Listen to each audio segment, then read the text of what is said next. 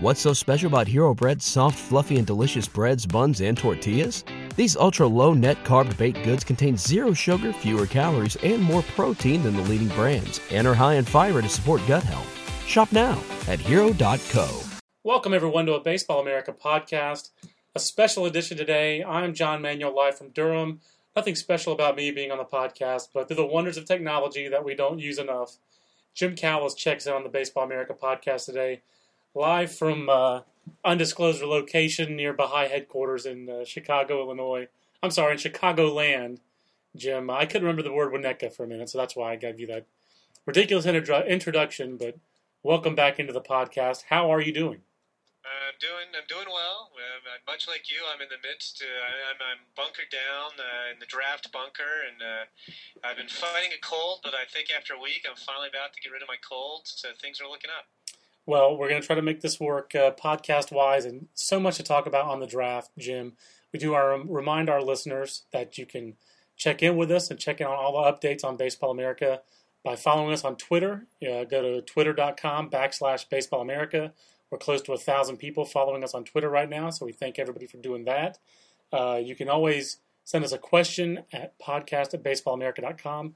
I've got a draft question or two that we'll get to in the inbox and then we'll just go ahead and get right into the draft talk, Jim. And it doesn't seem, from all my draft calls in the Southeast, yours in the Midwest, that anything has really changed significantly at the top. This draft is still Stephen Strasburg and his orchestra, correct? I mean, he's still way out in front of the rest of the pack. Yeah, it seems like we keep saying the same things, John, over and over when we're trying to line these guys up. I mean, Strasburg is you know, head and shoulders number one. You know, probably the biggest gap between number one and number two that anybody can remember in recent years. And you know, you can argue he might be the best prospect in the draft era. You know, certainly the most hyped with all the the different you know forms of media we have today. And I, and I really think, I mean, if we nobody's ever going to show us their, their actual pref list at this point, this close to the draft. But if I, I bet if we got five teams and we, we said, here, give us you know who you think should go in the first round, I don't think those five lists, the order of the players on there would look anything. You know, I think they would look like five entirely different lists. There's just no consensus. I think that was the great quote we got earlier this week. Was uh, the scouting director who said, "I won't laugh at your list if you don't laugh at mine."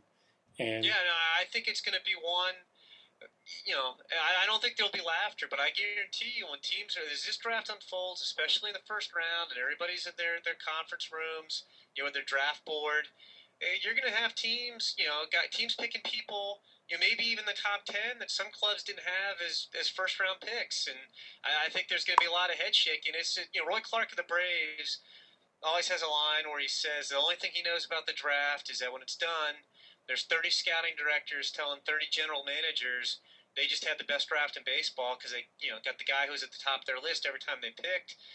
And I think this year, you know, people, you know, most clubs are going to get a higher percentage of, of players off their top, you know, say 100 prospect list because those lists are just so different for each club. I think you're right. I think more, more and more teams are going to say, wow, we got everybody we wanted. I also think a draft that's this wide open leads to a lot of workout picks. A lot of guys who come in and if they work a guy out really well at their big league park the week before the draft, uh, they're going to fall in love with that player. We saw that happen last year in the supplemental round with the Brewers and the Astros, where guys like Evan Frederickson and Jordan Lyles, who weren't consensus supplemental picks, both went in that round.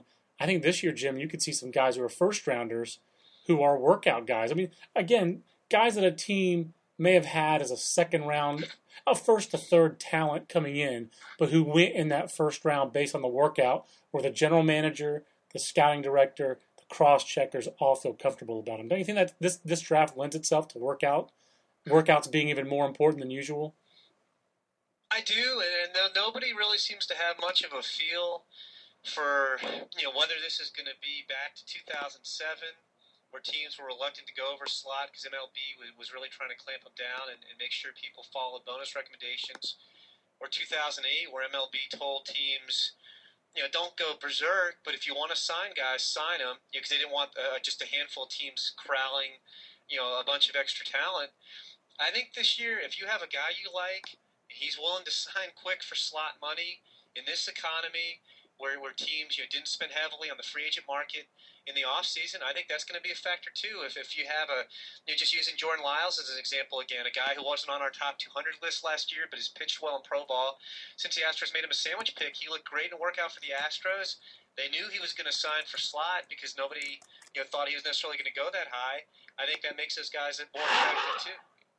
I agree. Uh, wish I hadn't just sent that email, but I agree with you completely. So uh, it's the Baseball in America podcast. Uh, John Manuel and Jim Callis here with you. Jim, uh, one of the storylines of this draft has been who goes second after Stephen Strasburg. Everyone knows Stephen is going one. Even Jim Bowden knows. That just tells you just how obvious it is that even Jim Bowden couldn't screw that pick up if he were still in charge of the Nationals. But uh, who goes second? Uh, that's been the huge question. I know part of the issue for me on that has been proximity to Dustin Ackley and Alex White over in North Carolina. I think it's very arguable that Alex White is the best pitcher not named Stephen Strasburg in this draft. I'm not saying he is, but it's arguable. And it's very arguable that Dustin Ackley is the best hitter in this draft. In fact, I, I think that's almost inarguable right now. I think he's the best pure hitter in this draft. But neither of those guys have 100% staked their claim to being that number two guy. And now this week, we're going to have two more guys throw their hats in that ring as the independent league seasons start to get going. And Tanner Scheppers, who signed with the St. Paul Saints, and Aaron Crow, who signed with, correct me, who who's Crow signed with? The Fort Worth he Cats? Fort Worth Cats, and he actually signed with them before the yeah, last year. deadline last year is kind of a, I don't know if it was a bargaining tactic designed to show that Aaron was ready to enter pro ball, even if the Nationals, you know, didn't think he was going to take their, their bonus demands. So they're both scheduled to pitch in exhibition games on Monday for their clubs. And that really, I mean, that just opens everything up. These were this is a this is this year's draft, the strength of the draft. If you had to name one strength this year, you'd say college pitching. And these were the number two and number three college pitchers in last year's draft. Arguably, Jim, that last year's draft was so much stronger. You would think that they would almost be in better shape to go into this year's draft. But then you know, I thought maybe they might get lost in the shuffle of all the college pitchers this year, but those two guys, both, it seems like, have to be in play for Seattle at two, San Diego at three, don't they? I mean, if they come out throwing like they're capable of pitching, uh, those two guys are both going to be in that mix uh, from number two on, don't you think? I do, and I'm gonna get back to your, your, your North Carolina comment real quick. I agree with you that Dustin Ackley is the best hitter in the draft. I think he's got more than enough power if he sticks at first. And I mean, I think at worst the guy's a corner outfielder, and maybe even a center fielder. Um, and that, you know, if you twist my arm today and ask me who I'd pick number two, I think I might take Dustin Ackley number two right now. I, I was just talking to a scouting director uh, before I came. I jumped on here with you, and I said, you know, he, he's with a team that's not going to pick high. But I said, if you had the number two pick today and signability wasn't a factor, who would you pick? And he he hemmed and hawed and had the deep sigh that all the scouting directors have when you ask him that question because there's an obvious guy. And he said, right now for him, it might be Alex White. But uh, you know, I think in a way this is set up very nicely for for Aaron Crow and Tanner Scheppers because you know, we keep you know I'm working on a blog post that'll be up on our, our draft blog, you know, shortly after this podcast goes up. And I was just saying the way I was leading it was saying that you know people keep waiting for somebody to step forward as a number two prospect, and you know now two more candidates are ready to you know take their chances at doing so. Um, you know, the way that the independent seasons, you know, the season doesn't start in the American Association until May 14th. The exhibition, ah, can't speak. exhibition season starts on Monday, and what it does is, you know, scouts have been running around, kind of not real thrilled with everything they've been seeing. Now here are two guys they can take a fresh look at, and you know, we've seen guys in the past with independent leagues. We've seen Max Scherzer. We've seen Luke Hochevar. You know, two guys right there who went to indie ball. Didn't even necessarily light it up. Just looked good. You know, looked close to what they'd been in the previous draft and got big money. Hochevar went number one overall in his draft, where Scherzer signed with the Diamondbacks, who drafted him the year before, for a lot more money than he probably would have gotten had he re-entered the draft. And you know, it, it's a great showcase. You're pitching against wood bats. You know, you're not going to be pitching a complete game for your college team and maybe throwing 130 pitches, you know, every week. You're going to see these guys fresh, and it just sets up very nicely for these guys to look very, very good. Yeah, I really think uh, you know holdouts for the most part don't seem to help very many hitters, but it really doesn't seem to affect pitchers that significantly. I'm sure there are examples, but I can think of a lot of big name examples. Jered Weaver's another one. of guys who hold out or go pitch an indie ball, one or the other, and it doesn't seem to affect them. And for Tanner Scheppers, uh, you know, on the negative side, he missed the national championship run. Uh, maybe he wouldn't. Maybe, maybe Fresno State would not have made a national championship run, but I bet you he got a ring. You know, I'm gonna I'm gonna guess that he got a ring. Uh, much to my chagrin as a University of Georgia alum, I'm, I'm, sure he did. And much to my chagrin as a North Carolina alum, he he, he beat North Carolina too. Don't forget, he eliminated our two. Right. He eliminated our uh, Fresno State eliminated both of our alma maters in succession. Uh, we have no Fresno State alumni on the staff this year, but uh, but yeah, I mean, so he's going to get a ring for that, but he didn't get to pitch in the College Series. But he's going to get paid if he stays healthy. I think the the people who might be happiest about this development are Greg Genske, uh, you know, his agent, and the Hendricks brothers, the Crow, Aaron Crow's agent. Uh, getting back to Dustin Ackley really quick, Jim.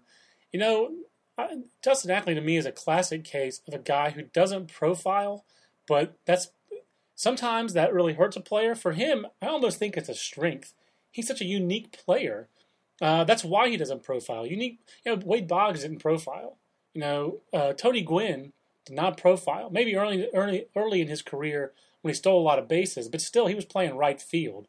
He didn't profile. Dustin Ackley doesn't profile, but Dustin Ackley is the best hitter in this draft. He has at least 60 speed, maybe 70 speed. It's not 80 speed, but it's probably 70 speed, and it plays. Uh, he stole 19 bases last year. He's stolen uh, 39 in his career. He draws a lot of walks. His power is up this year.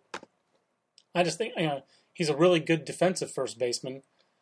I guess the real question is I wonder if he suffers in comparison to last year's crop of first basemen, where there were so many guys who had big time power. Because to me, the only comparisons I can think of are he's either a Mark Grace with really good speed, and that'd be a great career, uh, or I really do think there's an outside chance that he's a multi time batting champion winner along the lines of a Gwynn. I, I really think he has a chance to be that kind of hitter and that kind of player. I agree with you. I mean, and I think you're. I mean, I think you're selling him maybe a little bit short. I, I think he's going to have more power than Mark Grace. I think it's at least average big league power. I I don't see why you'd have to keep him at first base. He, he definitely runs well enough. You know, he's he's come back from Tommy John surgery and he hasn't played much outfield, if any, at, at Carolina. Yeah, he definitely very runs few. well enough to, to play on a corner. He doesn't have to be a first base only. There are people who think he could play center field if you gave him the chance. Yeah, and I'll be honest with you, I, I really don't see, and maybe I'm wrong in this, John. I, I don't see a huge difference to me between Dustin Ackley and Yonder Alonso. Um, he's a, he's a much better me, athlete than might have a little more power. I don't think he has a ton more power than Dustin. And to me, I mean, in a draft where nothing's really sure, I would look long and hard at Ackley as the number two overall pick in the draft. I, I think he's going to be just fine. You know, maybe he won't hit you 30 homers in the big league season, but I think he's going to hit you 20 with a with a very good batting average and, and a very good on base percentage. And I think he's going to give you very very good offensive production from first base. Maybe you know the, the numbers will be distributed in different categories a little bit more than your typical first baseman, but I, I just don't see how that guy can miss. I don't either. Um, I also don't see Grant Green missing, but uh, Grant Green is not having a good spring, Jim. And uh, what, what's your take on kind of the draftitis that has enveloped uh, Grant Green, the shortstop at the University of uh, Southern California? You know, I think Grant Green's going to wind up being a great pick for someone. I think he's a guy who could fall somewhat significantly in the draft. He's only hit three home runs. You know, and power's supposed to be one of his tools, and scouts haven't liked that. He also, I think he's made 16 errors or, or 13 errors. You know, he's been a little erratic in the field, which is something that's, that's been true of him throughout his career in Southern California. But that guy was so good on the Cape Cod League last year that, I, you know, sometimes when we do our, our Cape stuff during the summer, I mean, we know guys are good, and I knew Grant Green was good. And I thought, and the scouts surprised me even with how much they liked him. I mean, they were comparing him to to Troy Tulowitzki, which you know Troy's not off to a great start this year, and they're also comparing him to Evan Longoria, and I was like, really? I mean, Longoria's bat is a very very special bat, and they're like, no, I mean he's he's got you know I had multiple scouts say. You know, you know, you take Longoria's bat over Green's, but that's not a bad comp. I mean, the guys were throwing that out there, which just kind of floored me. Longoria was another guy who started on the Cape. Um, and I just think what's going to happen is, I mean, he's he's he's represented by Scott Boras, so it's not like you're going to take Grant Green. I, I don't even know if there's that many teams that would jump up and take him in the top ten right now. Based on the spring he's had. You know, regardless of signability, you add in the fact that you know he's not going to sign for Slot if he you know goes at the 12th overall pick or something. I think Grant Green could be a steal for somebody, maybe even toward the bottom of the first round, who's willing to pay you know premium for Grant Green and go take him. And, and I think it would be a great pick. Uh, I still, I mean, you look at this draft and everybody talks about how there, there are few sure things and there's no consensus. And I, I, guess in the back of my mind, if I were drafting, I would remember that Cape very well. I, I think the power is legit. I think he can stay at short. I don't think he's going to be a Gold Glover, but I think he can be a solid defender. I, I don't think he's going to be Evan Longoria, but I think he's actually, I think he's probably a better hitter than Troy Tulowitzki. You know, he doesn't necessarily get to play in Coors Field, but uh, I think that guy could be just a steal for someone.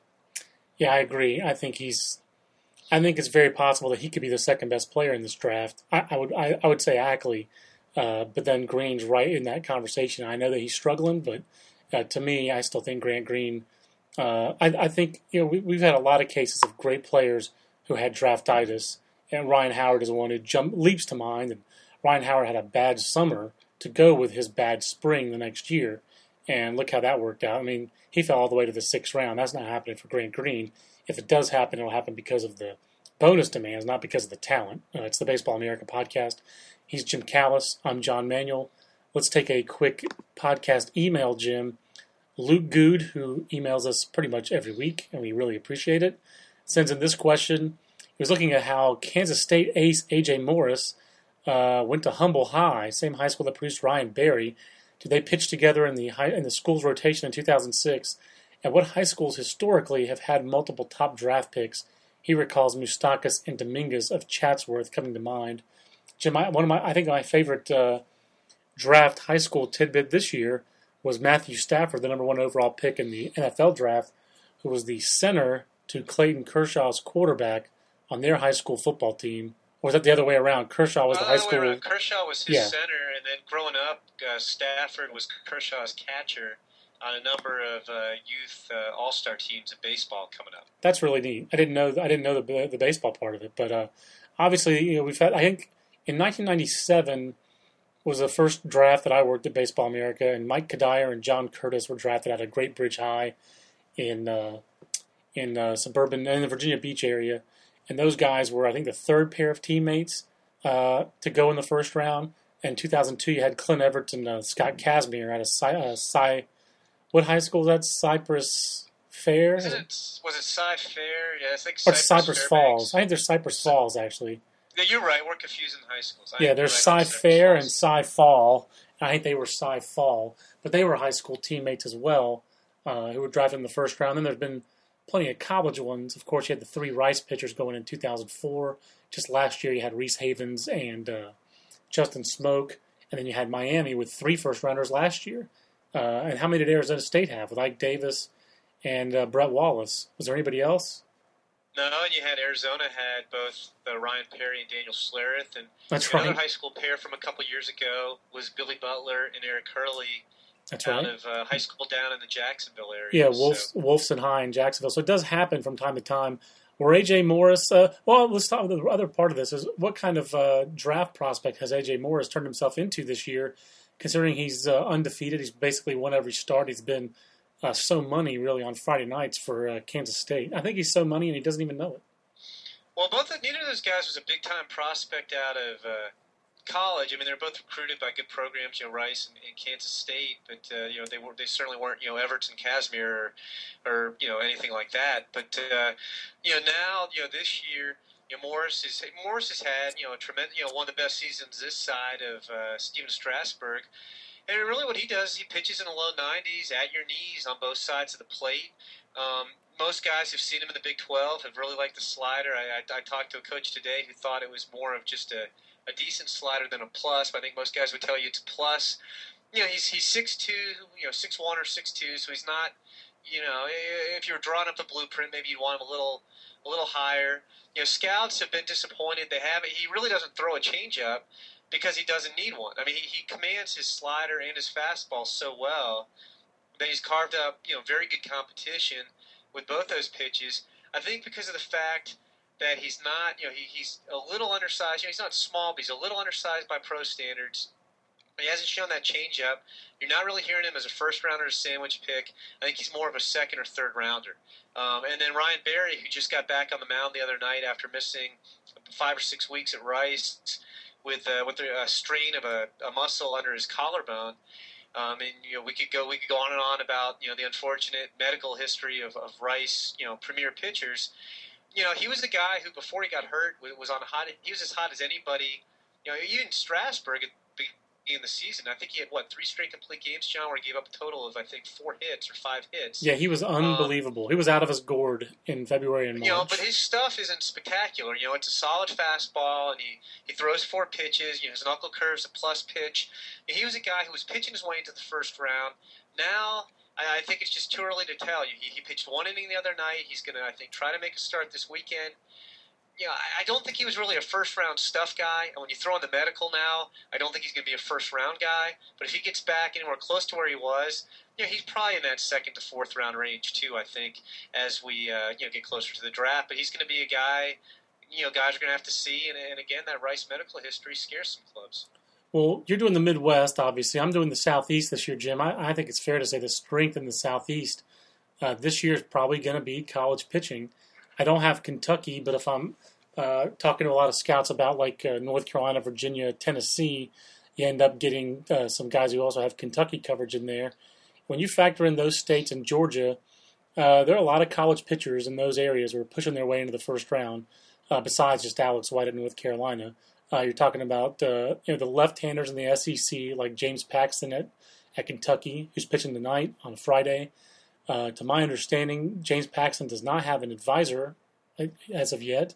So he's auditioning advisors this weekend. So I think if you're going to go to the Kentucky game tonight, you're going to see every advisor who thinks they're in play for James Paxton is going to be in town tonight. So uh, that might be kind of fun. If you're a Baseball America photographer and you want to go take pictures of these guys, that'd be helpful. But uh, I think they're all going to be there to see Paxton tonight. He's a unique case. He's a Canadian who doesn't turn 21 until November. Uh, he's shown 97 mile an hour velocity. You've got another arm strength lefty in Rex Brothers. You've got another arm strength lefty in Bryan Morgado, who's now you know touching 97 out of Tennessee's bullpen. You got Nick Hernandez, more of a touch and feel lefty at uh, at Tennessee. You have a better version of Nick Hernandez and Mike Minor at Vanderbilt. So you've got all kinds of lefties. Uh, then you go down looking for college right-handers, and frankly, you don't really even look in the SEC beyond Sam Dyson, Jim. You look at you look at uh, Kennesaw State. You look at uh, you look at Kyle Heckathorn, and you look at Chad Jenkins. I don't know if you saw the blog post on Monday on the college blog. Chad Jenkins at Kennesaw has thrown 35 and a third scoreless innings. He had an 18 inning walkless streak. So he is uh, kind of a John Manuel favorite here as a guy who commands the fastball uh, at 90 to 92. Uh, some days he's 90 to 93. He's starting to show an average to plus slider with some consistency. Uh, this guy could go this is a guy who was a kind of believed to be a sixth to eighth rounder coming into the year, a soft-bodied, pretty good college right-hander who came coming off a good but not great summer in the Great Lakes League, and now this is a guy who's pushing his way into the supplemental round at the least, and potentially into the back of the first round. So it is uh, it's really a college pitcher heavy year in the southeast with a sprinkling of hitters, uh, most of them really being high school kids in North Carolina uh, or maybe a guy here or there at Tennessee or Georgia. Uh, but honestly, Jim Donovan Tate's stock, I think he's the Grant Green corollary on the high school side in the Southeast.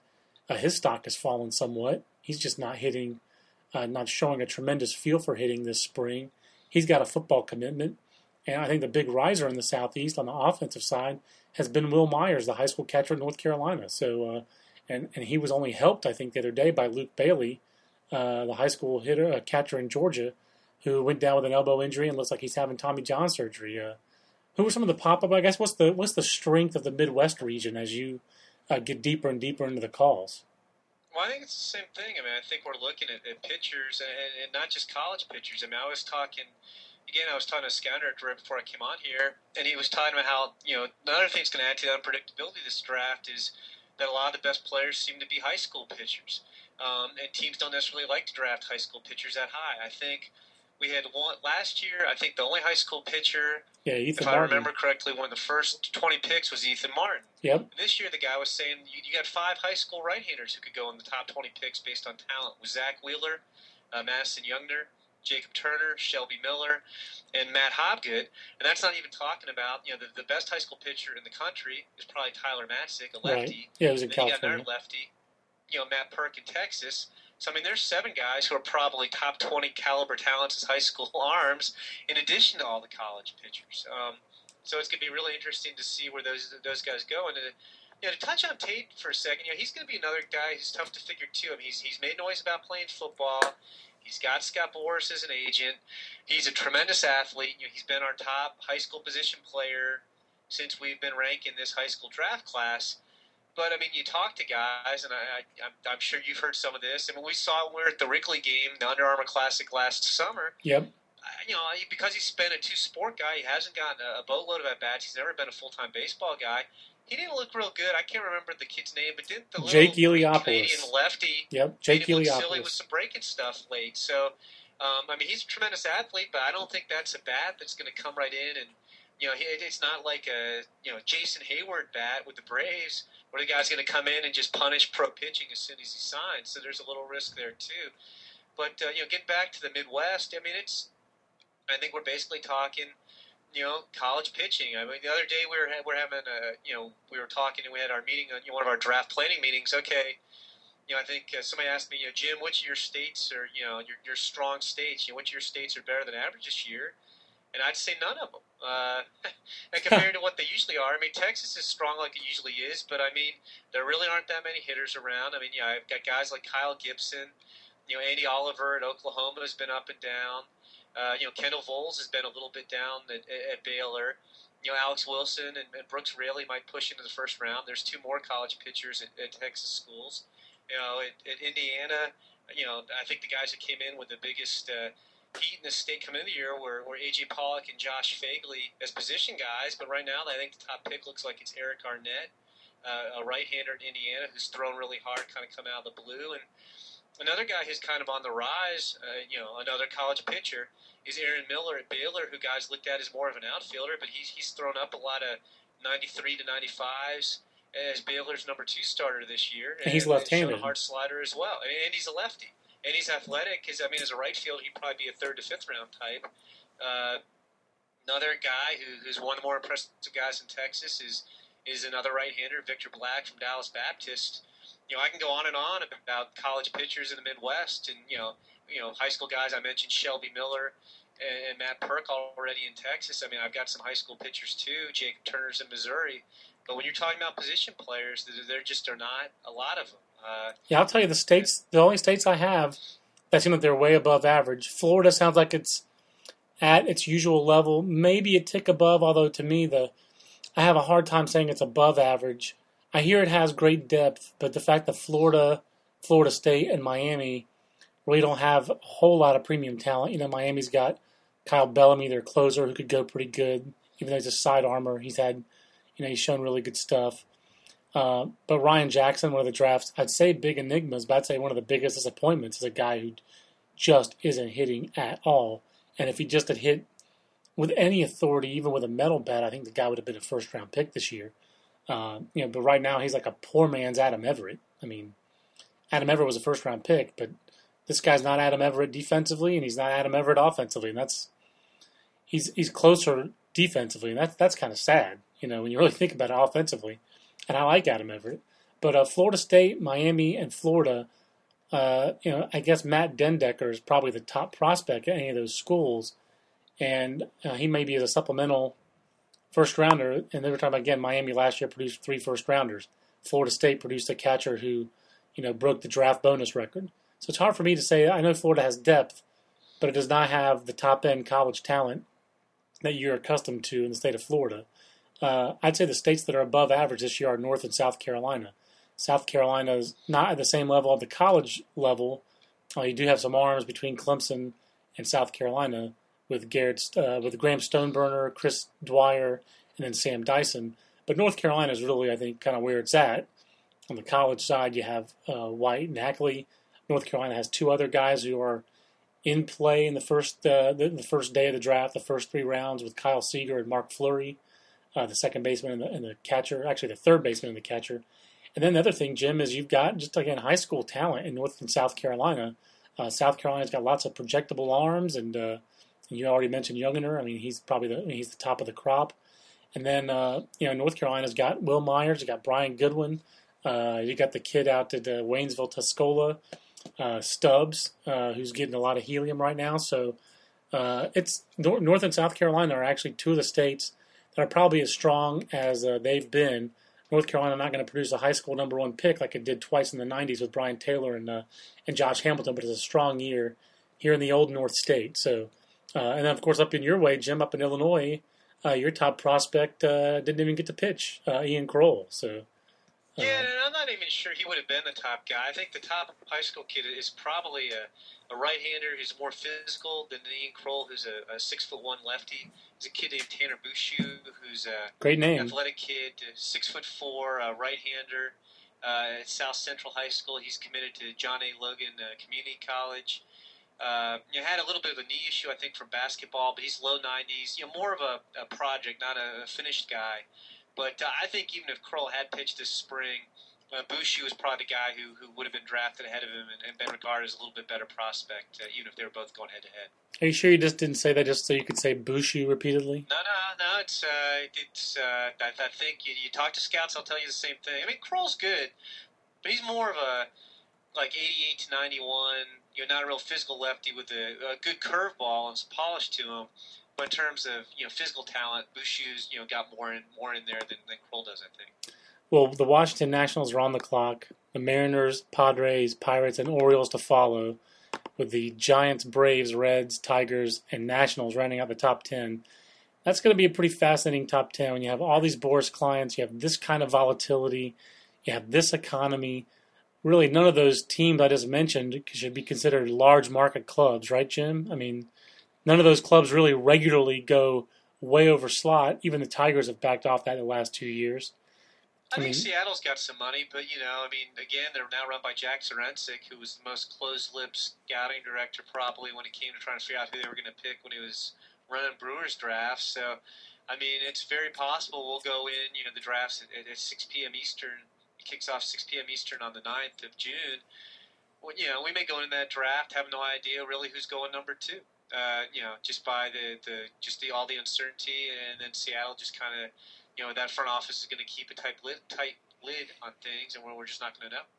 I think you're right, and there's a very strong possibility that's going to happen. And you, you really again don't get, you don't really start getting into your really big time, big market teams, in my mind, until I mean uh, you start getting down into the twenties. With the where you know it's going to be fascinating. Also, Jim, we have several teams this year with multiple picks in the first round. The Nationals, two in the first ten picks, is obviously novel and unique, and the first time that's ever happened. The Diamondbacks picking back to back at 16 and 17. The Angels going back to back at 24 and 25. I mean, uh, the Mariners have a second pick in the first round down at 27. I, mean, I just never seen uh, two teams back to back in the first round. I mean, that's that is uh, wild and crazy and almost terrible. I, have never well, seen yeah, that. Another thing is too. I mean, we just don't know if teams how you know. Not, I don't think it would necessarily be an order that would come down from MLB like it did a couple years ago. Like you know, you know, stick to slot or you know, we're going to rain down on you yeah. uh, in any way we can. But I do think. Uh, I mean, it's a simple fact. I mean, you don't get an immediate return from the draft. And we've seen time and time again, if owners have a ready-made excuse to not spend money on the draft or, or not go, you know, spend extra money on the draft, they'll take it. And I think we may see some guys fall. You know, you mentioned Donovan Tate. I mean, he's a Boras guy. He's got leverage as a two-sport guy. He's not having a great spring. He's not going to be a guy who's going to tell you, "Oh yeah, I'll sign for slot anywhere in the first round." Exactly. It wouldn't surprise me at all if Donovan Tate falls to the bottom of the first round to a wealthy club that's willing to meet his price. Um, you know, we mentioned that before about Grant Green. Um, you know, it could come into play on a lot of these other guys. I mean, show, uh, Crow and Scheppers, I think, are going to be guys who, if they show you, you know, what they can show you, and Scheppers has looked very good in some public workouts out in California already, so he looks very healthy. They're both guys who are going to command that typical, you know, five million dollar plus major league contract that the top college pitchers seem to get every year. well, you know, that could take some people out of play too at the top. So it could be it could be very very interesting to see what happens with these guys. Well, it always is. We always love the draft. Uh, Jimmy, been covering the draft for what twenty years now, basically. Yeah, Ben McDonald in '89 was my first one, really. So that is crazy. And uh, like and I said, he was probably you know we've talked about this. I mean, he was probably the most clear cut number one, and the biggest gap between him and the number two guy since I've been working at Baseball America. I mean, there's there have been other great prospects, but you know, David Price had Matt Wieters and Mark Prior, Mark Teixeira, and Joe Mauer were all in the same draft. But it really has been that long uh, since we've had this situation. And you know, unlike Strasburg, McDonald was a guy who pitched on the Olympic team and looked spectacular, and and guys were saying a full year before the draft he's going to be the number one guy, and he was. And I mean, who? I mean, was there anybody else even? I mean, like anyone else even close to him in the rest of that first round? Yeah, other than Frank Thomas, that was kind of an ugly first round, wasn't it? Well, even Frank Thomas, Frank, people thought Frank Thomas was a bad pick. I mean, the White Sox and Al, Al yeah, ask Al Goldis. Al Goldis will, will quickly tell you how much uh, you know, I, I, don't know. I was trying to clean up my, my vocabulary there. I don't know what the podcast and the FCC regulations uh, that uh, I guess I used the word grief. Al Goldis used got, took a lot of grief for taking Frank Thomas. I think with the seventh overall pick, guys thought he was this kind of big stiff guy, and you know wasn't going to work out. You know, uh, and we're wrong. But no, Tyler Houston actually was the number two guy, and and until uh, McDonald and John Olerud signed uh, late in the summer. And Olerud would have been maybe close to McDonald, but he had an aneurysm that basically wiped out most of his season and took him out of play. Um, and when he was thought to be, he told teams not to draft him, and, and the Jay, Blue Jays did anyway and worked on him. But Tyler Houston went number two, the Braves, and until McDonald signed, Tyler Houston actually received the highest bonus in draft history at that point, which was I think three hundred and fifty thousand or something thereabouts. And wow, uh, you know, McDonald wound up. It was like a, a shocking bonus at the time. Both McDonald and Olerud signed for bonuses of you know five hundred or five hundred fifty thousand, and major league deals that took their their total package worth close to a million, which at the time was just you know stunning money. And you know, you know, and another thing, you know, Ben McDonald has in, in, in common with Stephen Strasburg uh, both represented by Scott Boras. And uh, I think at the time, you know, they, I don't think Strasburg's going to get 50 million, but you know, there are rumors that that's what Boris and Strasburg are looking for, which would be almost five times a previous record. Uh, McDonald's deal was worth roughly five times the previous record, although it was on a much, you know, it was one tenth the scale we're talking about now. I wonder if that's where the fifty million dollar number just came. You're trying to look for where did that number get pulled out of the ether? I wonder if that's I where it got pulled. You know, I think it comes from the Matsuzaka contract. Yeah. But again, I mean that's apples and oranges. It's not a similar situation. So it's uh, but, you know Matsuzaka signed for I think fifty-two million or, or fifty-two and some change, and I, I think that's you know Matsuzaka is a Boras guy too, and I think Scott will try to set that as a market. And you know, again, it's apples and oranges. You know, I mean, I'd probably try the same thing if I were Scott Got uh, barking puppies here in the background now. That's okay. We're signing off anyway, so that's okay. But uh, but you know, I'm sure Scott will cite that, and I'm sure the team, whatever team drafts him, which will probably be the Nationals, will say it's not the same thing. You know, you can say whatever you want. Well, now I think everyone knows what it's like when a scout calls your house. Uh, although there haven't been any screaming kids in the background, so so that's been no, good. just uh, more more puppies this time of year. Just just the school. just the puppies and the and the fax machine and all that kind of stuff. But that's what makes it so fun. I think people love. Uh, honestly, as much as scouts don't want to talk, I've only gotten one really rude, difficult scout all spring, and uh, they're told not to talk. But you know what? People love to talk baseball, and as we just showed with a close to forty minute podcast, there's a ton to talk about with this year's draft. So Jim, we will be back with another podcast later on uh, in the month of May. But thanks for taking the time out of your schedule, and uh, thanks to everyone for downloading and for taking a listen here to the Baseball America podcast. Remember to follow us on Twitter at Baseball America, our Twitter page, twitter.com backslash Baseball America, and send those questions to us at podcast at baseballamerica.com. For Jim Callis, I'm John Manuel. Until next time, so long, everybody. What's so special about Hero Bread's soft, fluffy, and delicious breads, buns, and tortillas? These ultra low net carb baked goods contain zero sugar, fewer calories, and more protein than the leading brands, and are high in fiber to support gut health. Shop now at hero.co.